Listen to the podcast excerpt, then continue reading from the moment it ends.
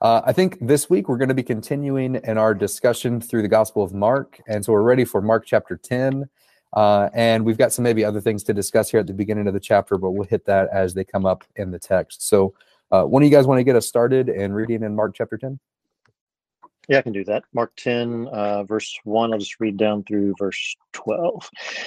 And Jesus left there and went to the region of Judea beyond the Jordan, and crowds gathered to him again and again, as was his custom, he taught them. The Pharisees came up and, in order to test him, asked, Is it lawful for a man to divorce his wife? He answered them, What did Moses command you? They said, Moses allowed a man to write a certificate of divorce and to send her away. And Jesus said to them, Because of your hardness of heart, he wrote you this commandment. But from the beginning of creation, God made them male and female. Therefore, a man shall leave his father and mother and hold fast to his wife, and the two shall become one flesh. So they're no longer two, but one flesh. What therefore God has joined together, let not man separate. And in the house, the disciples asked him again about this matter, and he said to them, Whoever divorces his wife and marries another commits adultery against her. And if she divorces her husband and marries another, she commits adultery.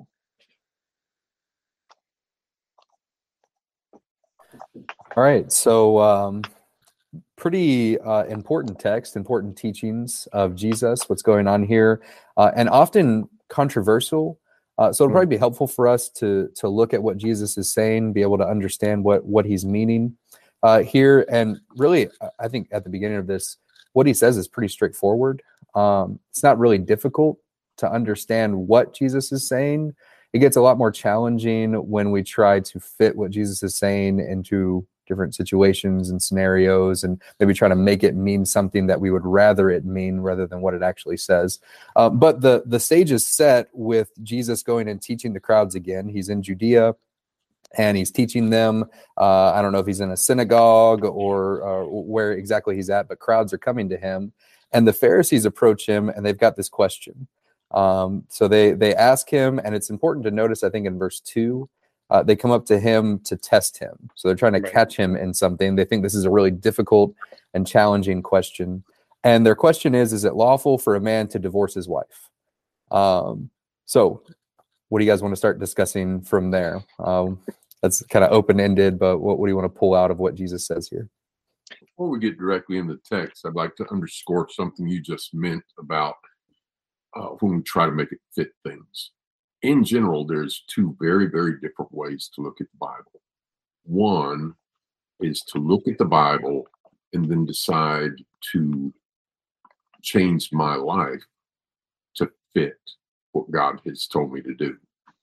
The other is to look at the Bible and find some way to manipulate or change my interpretation of the text to make the text fit my life.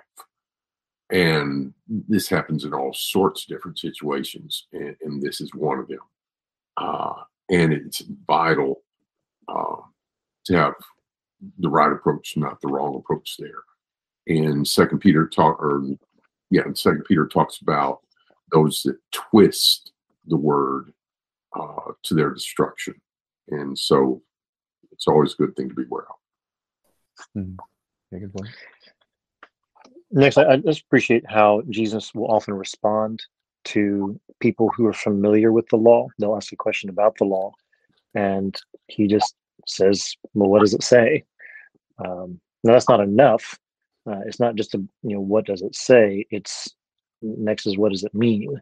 Mm-hmm. Um, they're able to to tell him uh, what Moses commanded. He asked them in verse three, which tells you that that Jesus expected people to uh, to appeal to the authority of scriptures for these kinds of questions. It's not just what do you think, what do you feel, what's been your experience, what have the rabbis said. It's what what has God's commandment through Moses been. Uh, but then they they're able to tell him in verse four that Moses allowed a man to, to divorce his wife, send her away. Uh, but Jesus gets back to something uh, more more deep, more fundamental. Um, it's not just about what Moses said in Deuteronomy, but really what he got at from the beginning in Genesis 1 and 2 that there had been a, an intention since creation. And Jesus' teaching is really good at getting back to the fundamental creative order about restoring um, God's intended plan for people. Jonathan? Yeah, and I, I think that's also maybe an approach and an example of Jesus's authoritative teaching. Uh, that was something that impressed the people often, that he spoke as one with authority, not as the Pharisees and the scribes. And it's maybe more more easy to see that in the dialogue in like the Sermon on the Mount in Matthew chapter 5, where Jesus will go through teaching different principles and he'll say things like, You've heard it was said to those of old.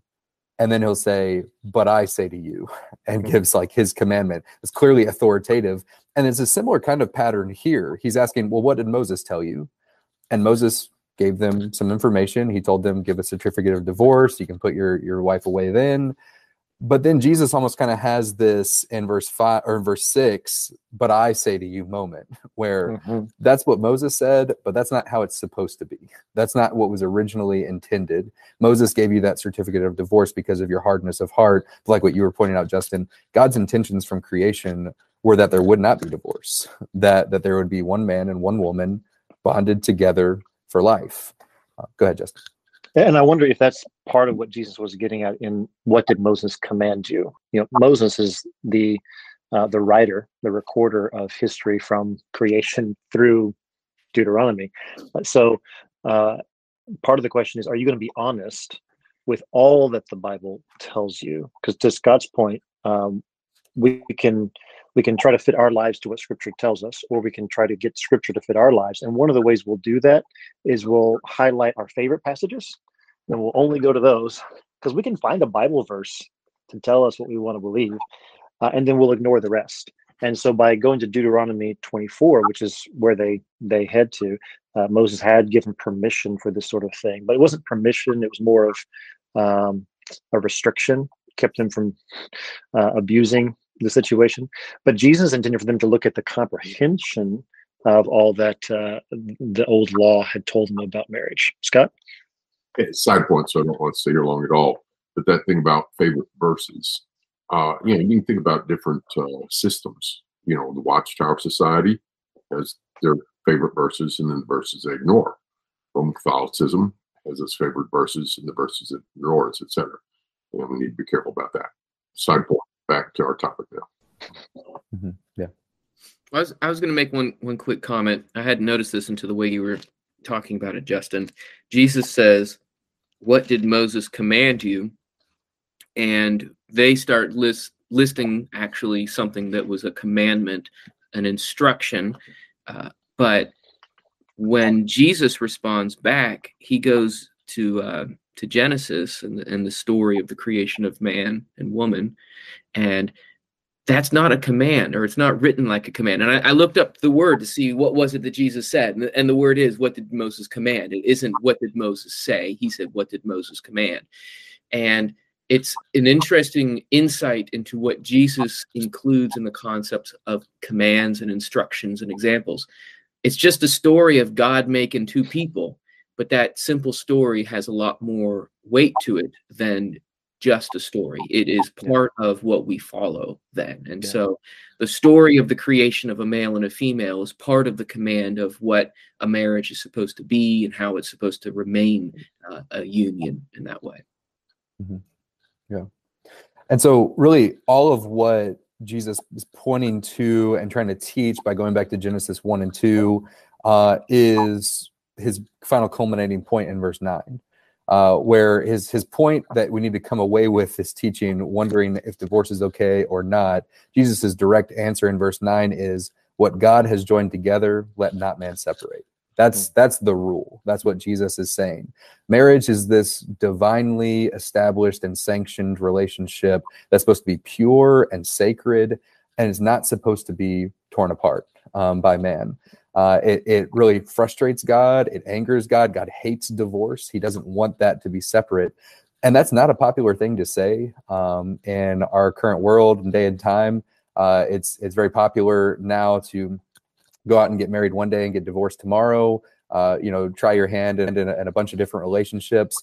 That's not what God accepts. That that's not what God wants. That's not what His Word teaches his word teaches that his his intentions for marriage are that there would be one man one woman joined together for life now that's really challenging um, and that's not an easy uh, command to follow. In fact, the disciples respond here, and they respond also. I think we're going to look also at, at Matthew chapter 19. Their response is almost like, if that's the case, then this is too difficult. You're better off just not getting married uh, in, in Matthew chapter 19. But that's what Jesus says. And I think it's important to notice uh, also concerning God's commands. Some of them we will be able to see and and understand and they'll be easy to follow because we were already planning on doing that anyway. And uh, it, will it, be simple like uh, i don't intend on ever you know murdering someone. Uh, i've never been particularly tempted to murder someone. So it's going to be really easy i think for the rest of my life um, and maybe i'll be challenged with that later i don't know but it'll be easy i think for the rest of my life to not murder someone because i'm not planning on killing someone ever uh, but there are some other commands that god gives me that whenever my fleshly desires want to do something contrary to that, I'll try to squeeze and wiggle and move through those commands. Um, whether God's commands come naturally to us or not, they're still God's commands and they need to be followed. Uh, and so that's the first important, I think, takeaway from this. Jesus is very simple in his teaching here. If God joined it together, which he did in marriage, then you don't get a right to separate it. It's God's relationship that he's established. You can't you can't end that. Mm-hmm. I think this passage, um, I, I, usually think of marriage, divorce, and remarriage as what we're talking about when we come to this passage. But uh, in in today's uh, kind of secular culture, uh, we we've got a lot of touch points that that this passage addresses. Um, verse six, uh, from the beginning of creation, God made them male and female. Uh, we could go on a number of different tracks with that. Uh, Jesus understood uh, that mankind is made uh, male or female. That's those are the two options, generally speaking, and then that that this bond between people, uh, this one flesh bond, would exist between one man and one woman in verse eight. Um, I don't know. Is anything more you want to say? I mean, that seems pretty straightforward, but our our world's very confused about that sort of thing. Do you would there be anything more you'd want to say about that?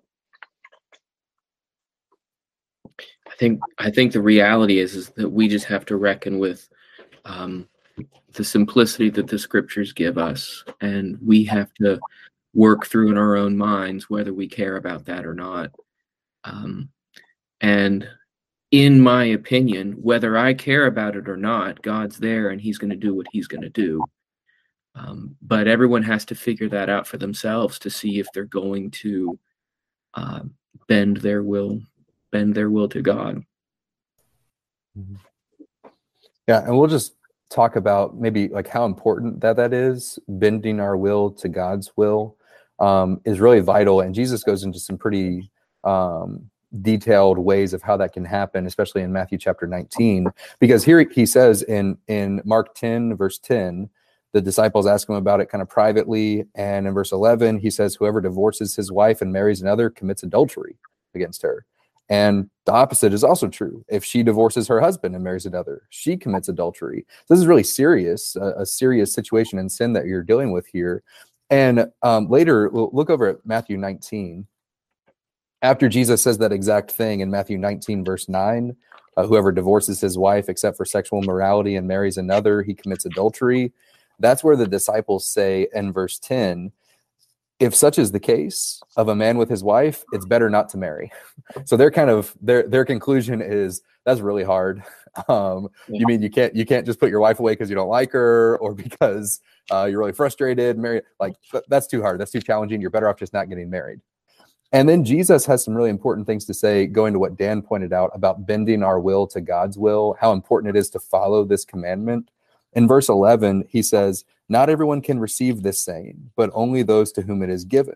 For there are eunuchs who have been so from birth, and there are eunuchs who have been made eunuchs by men, and there are eunuchs who have made themselves eunuchs for the sake of the kingdom of heaven. Let the one who is able to receive this receive it. Uh, so Jesus' point is you've got to follow this somehow. You, you've got to figure out for you personally how you're going to follow this command. Maybe that means you don't get married because you don't think that you can follow this command and that's fine.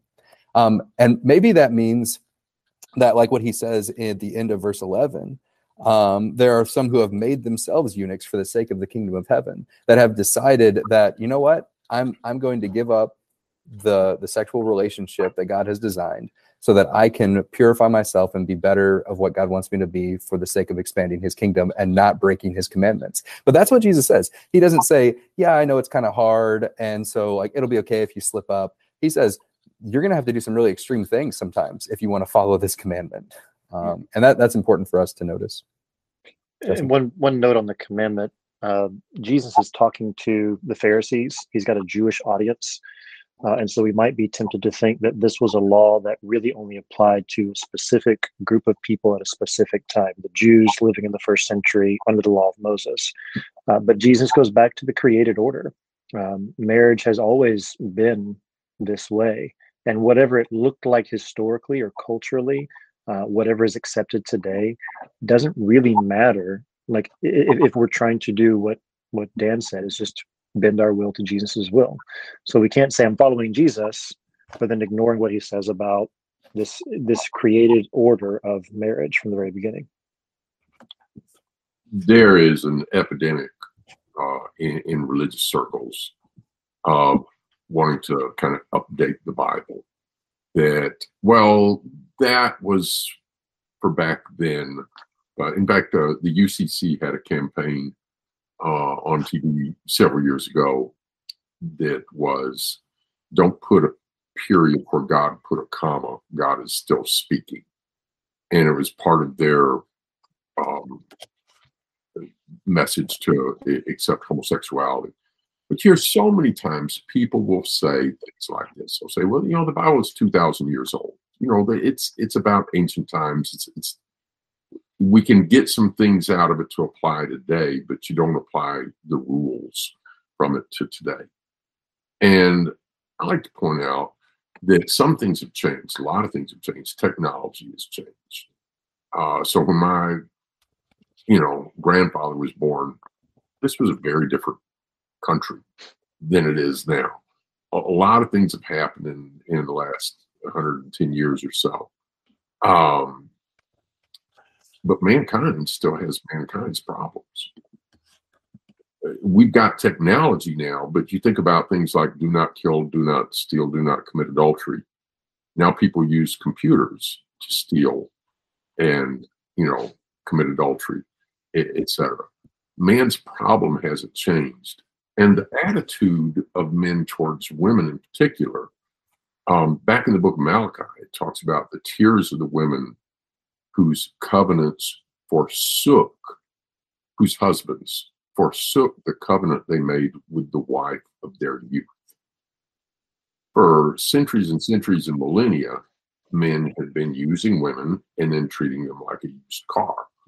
You know, it gets a little older, it doesn't look as flashy, and they go out and get rid of it and they get a different model and, and that's not love. One other thing I'd like to just point out about this practically uh, is, you know, if the Lord had left this up to me, I would like there to be just lots of exceptions. And say, well, in this case, yes. Well, in that case, yes. Well, in this, he didn't leave it up to me. And if the Lord had just said, as a couple of the famous Hollywood people uh, vowed, as long as, as we both shall love. That was that was their vows. Uh, if if we did it that way, stop and think what a breakdown in society that would contribute to.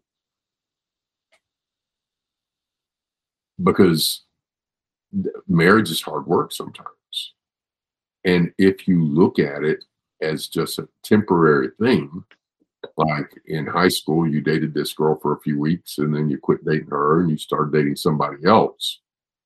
Think of all the damage that would be done and think of the damage that would be done to children. And it is very hard sometimes. People get themselves in predicaments that are difficult. But marriage is a valuable thing. It's it's a good thing. And it's to be fought for and protected and stood for and, and strengthening. Yeah, good points. Um, So again, I mean, Jesus is teaching pretty straightforward, pretty easy to at least understand what he's saying, more difficult to apply, but really, really important that we apply it correctly. Um, Amen. So, um, so that's Mark chapter 10, the, the beginning of that. Do you guys have anything else you want to say about that section or that topic, Justin? Just just a couple more applications that I see. Again, this touches on a lot of different issues today. Um, one, when we look at, I, I think we've seen kind of an epidemic of divorce and then unlawful remarriages. Um, and, and again, like Scott said, we, we might wish we could personally draw that line somewhere else, but we see the blessings in drawing it where God sees it. Um, but in First Corinthians six, there's there's sort of an interesting uh, consequence of this. Um, Paul talks about the the oneness, the unity that occurs in a sexual relationship in First Corinthians six, verse uh, verse sixteen.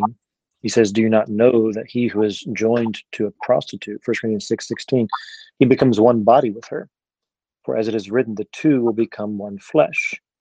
And he goes on to draw some applications of that uh, to our relationship with Christ, that we're one with Christ, and so that that should impact the way we we use our bodies. Uh, we're, we're members with Him. Uh, our bodies are not our own. Verse 19, we were bought with a price, therefore we should glorify God in our bodies. But this idea that I can be sexually active with whoever I want to be until I get married, then I've got to be really careful about that. Uh, and even more popular today uh, is that marriage is about a covenant, but then you're still allowed to do what you want to do with your body so long as it maintains the personal happiness of that individual. So you've got open marriage situations, you've got uh, lots of and, open marriage. Jesus calls it adultery. he calls it uh, sexual immorality. The two shall become one flesh. And so this passage, Jesus addresses a lot of different sexual deviances that we might say Jesus never talked about same sex attraction. Jesus never talked about premarital sex. Jesus never, well, actually, he did. He just did it in a very simple way. The two shall become one flesh. So there, there is a, a weight, uh, a, uh, a significance to sexual union, and we might not think that there should be or that there is. And so a lot of casual hookups happen.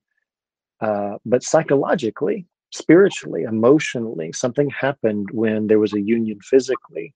And Jesus acknowledges that. That was always part of the plan. And in marriage, it's a wonderful, beautiful blessing.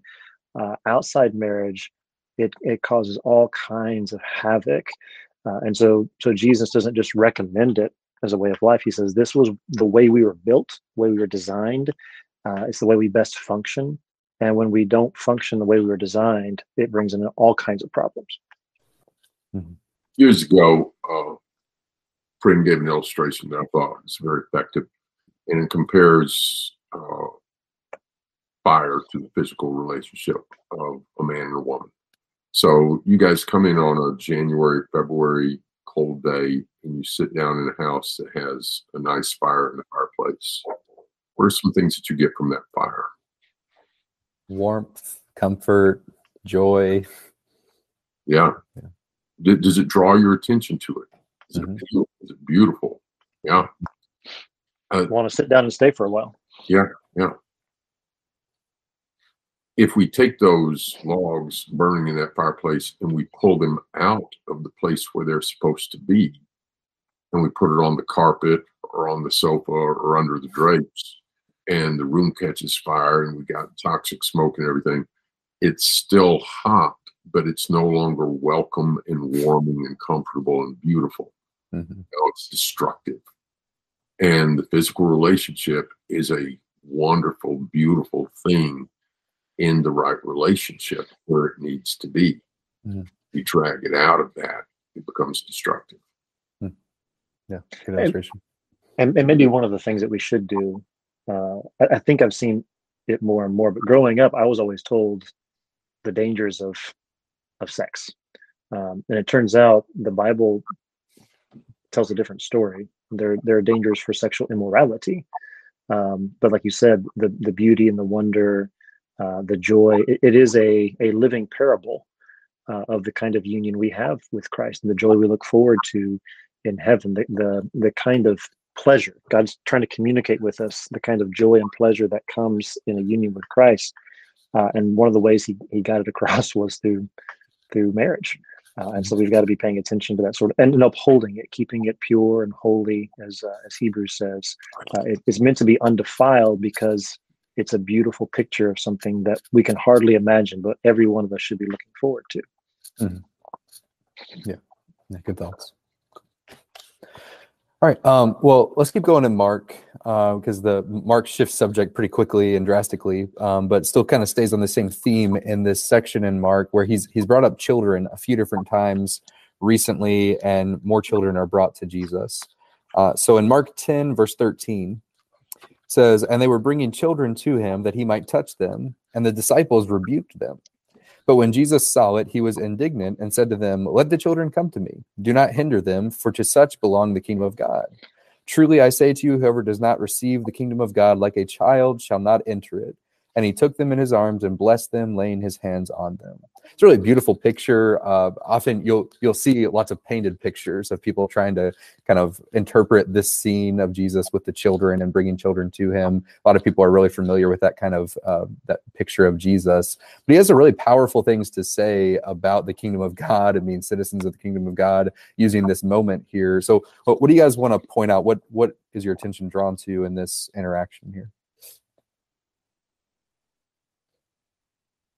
I'm struck by, uh, just like we saw in the previous chapter, the apostles know better than Jesus and are organizing everything around him and uh, making the decisions for Jesus and for the kingdom and and um, and, and how life is going to be. And Jesus um, is is reorganizing it. I guess that's what he was doing in answer to the question about marriage and divorce it wasn't the apostles asking of somebody else. But here are people again who have their organization set onto the world and jesus is trying to erase that and show them the right order. Mm-hmm. yeah we can often get kind of full of ourselves and think uh, i know how this should be. You know like like jesus and, and god they're wise but they don't really understand everything that i understand. How foolish and ridiculous um, to think that. But it's so easy to fall into that line of thinking. You see that with the disciples as well.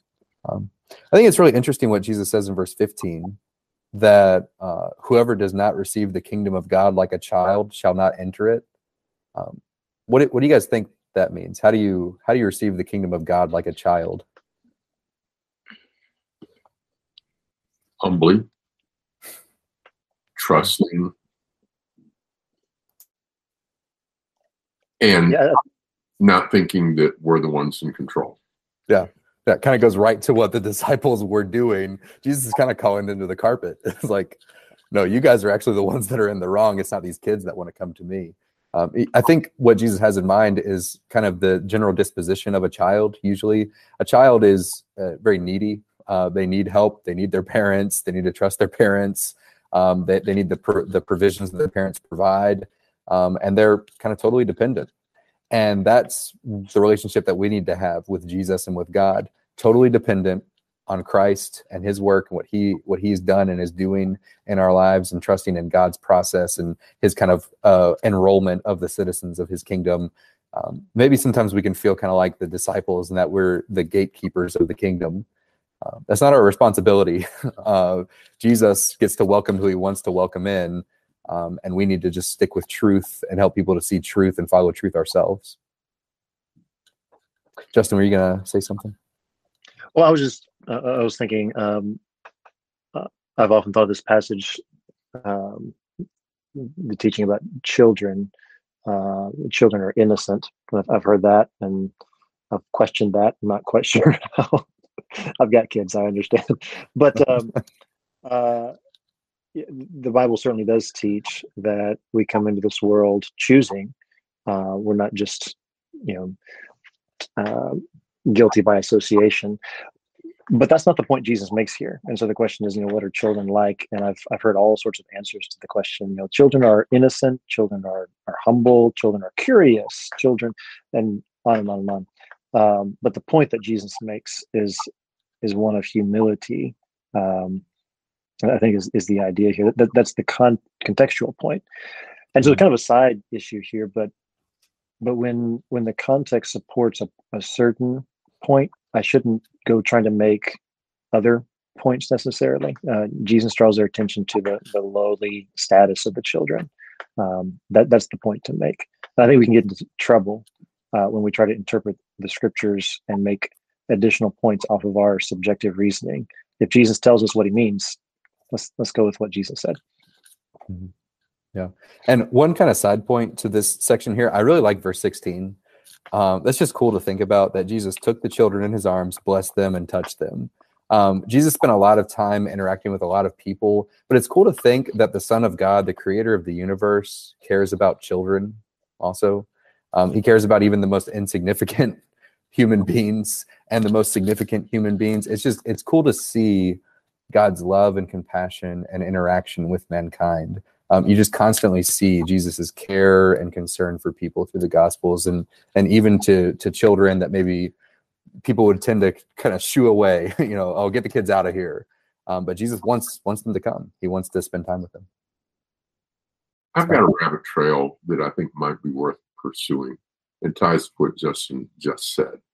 Um, and the fact is, and you'll hear a lot of biblical interpretation do this. People decide what they want to prove or defend or promote they decide their agenda. Then they rally verses to support it. And oftentimes they're taking the verse out of context or not making the point that Jesus was making. And I'm going to do an experiment uh, with you guys here in just a minute to illustrate how easy that is. Um, but before I do that, I'd like to point out that there is validity in looking at secondary lessons but there's a difference between finding secondary lessons and, and making stuff up.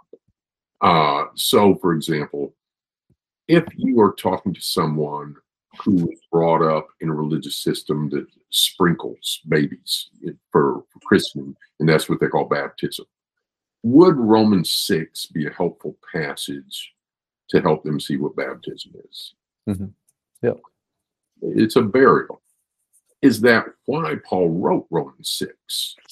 Were, were some of the Romans practicing sprinkling? No, he wrote Romans 6, a- answering the question, what shall we continue?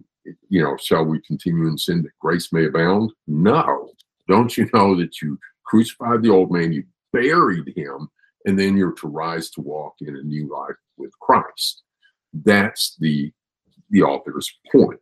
Mm-hmm. Since he discusses it and describes it as a burial, that's a reminder of, of what it means. Mm-hmm. Um, but to illustrate how easily, because you'll see people do this all the time.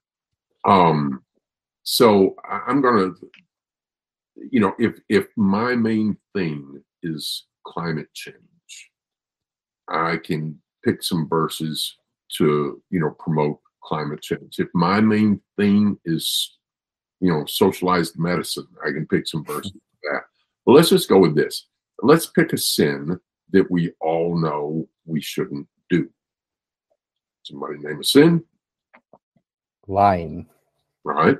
Now, let's suppose we start the church of uh, dishonesty. You know, it's like all liars are welcome here. you know, um, the, or the, the white lie church. Okay. Now, are there some verses that we can use and manipulate to promote uh, telling white lies? Mm-hmm. Yeah. Um, if if we want to, just about any descendant uh, that you want to pick, uh, you can find a verse and twist it or misrepresent it or use it out of context or something else, draw conclusions on it to teach kind of whatever you want to teach. And I know that's not what we're talking about here primarily today, but when Justin made that comment, it got me thinking along that line.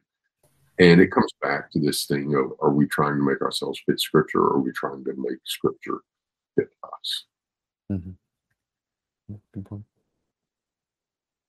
We did the same thing. Um, my, my family and I we we have uh, daily Bible readings, and so we've been going through Ezekiel, and uh, we read through uh, Ezekiel 19, uh, which is a kind of a weird chapter.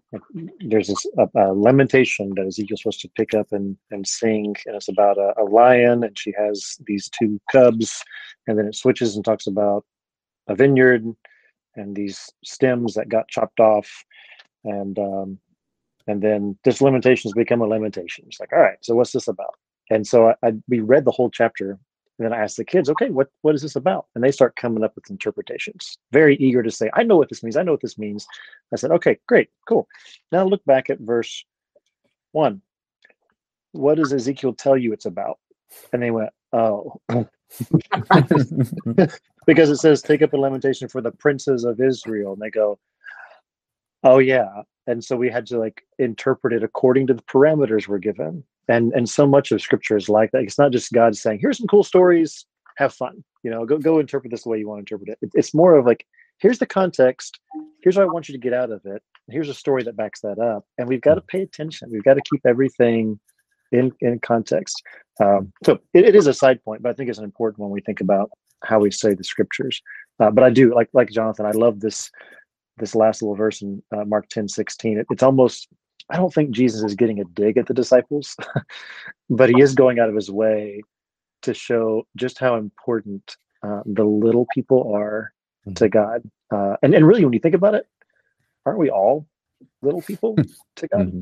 Uh, if God didn't look out for the weak and the underprivileged, uh, the cast-offs, then like none of us would be be with hope. Uh, we, we need what God has for us. We're the little people. Mm. Yeah, good point. Uh, well, we've got a big story next, and we've got seven minutes left. So, you guys want to start the story, or uh... let's do this? Let's yeah. give give the rich young ruler yeah. time to fail. Or yeah, time to there we go. All right, yeah. So we'll so we'll wrap up right there. Uh, if you're if you're on our audience and you're curious, you never read the the next story in Mark chapter ten, you can start reading there uh, about the the rich young man that comes to Jesus in Mark 10, 17. and we'll pick up with that the next time that we're in the Gospel of Mark and Bible Quest on Tuesdays. Uh, but that's all that we have for this week. So thanks everyone for joining us and our discussion through Mark. If you have anything else that you'd like us to discuss or any other questions that came up during our reading today or unrelated to our reading in the Bible that you'd like us to discuss in our program, you can visit our website, biblequest.tv, and we'll be happy to do any of those topics in our future pro- uh, programs. We want to talk about what you want to talk about and help everyone to understand the scriptures as we're all trying to learn ourselves. So thank you for that, and we'll see everyone next week, Lord willing.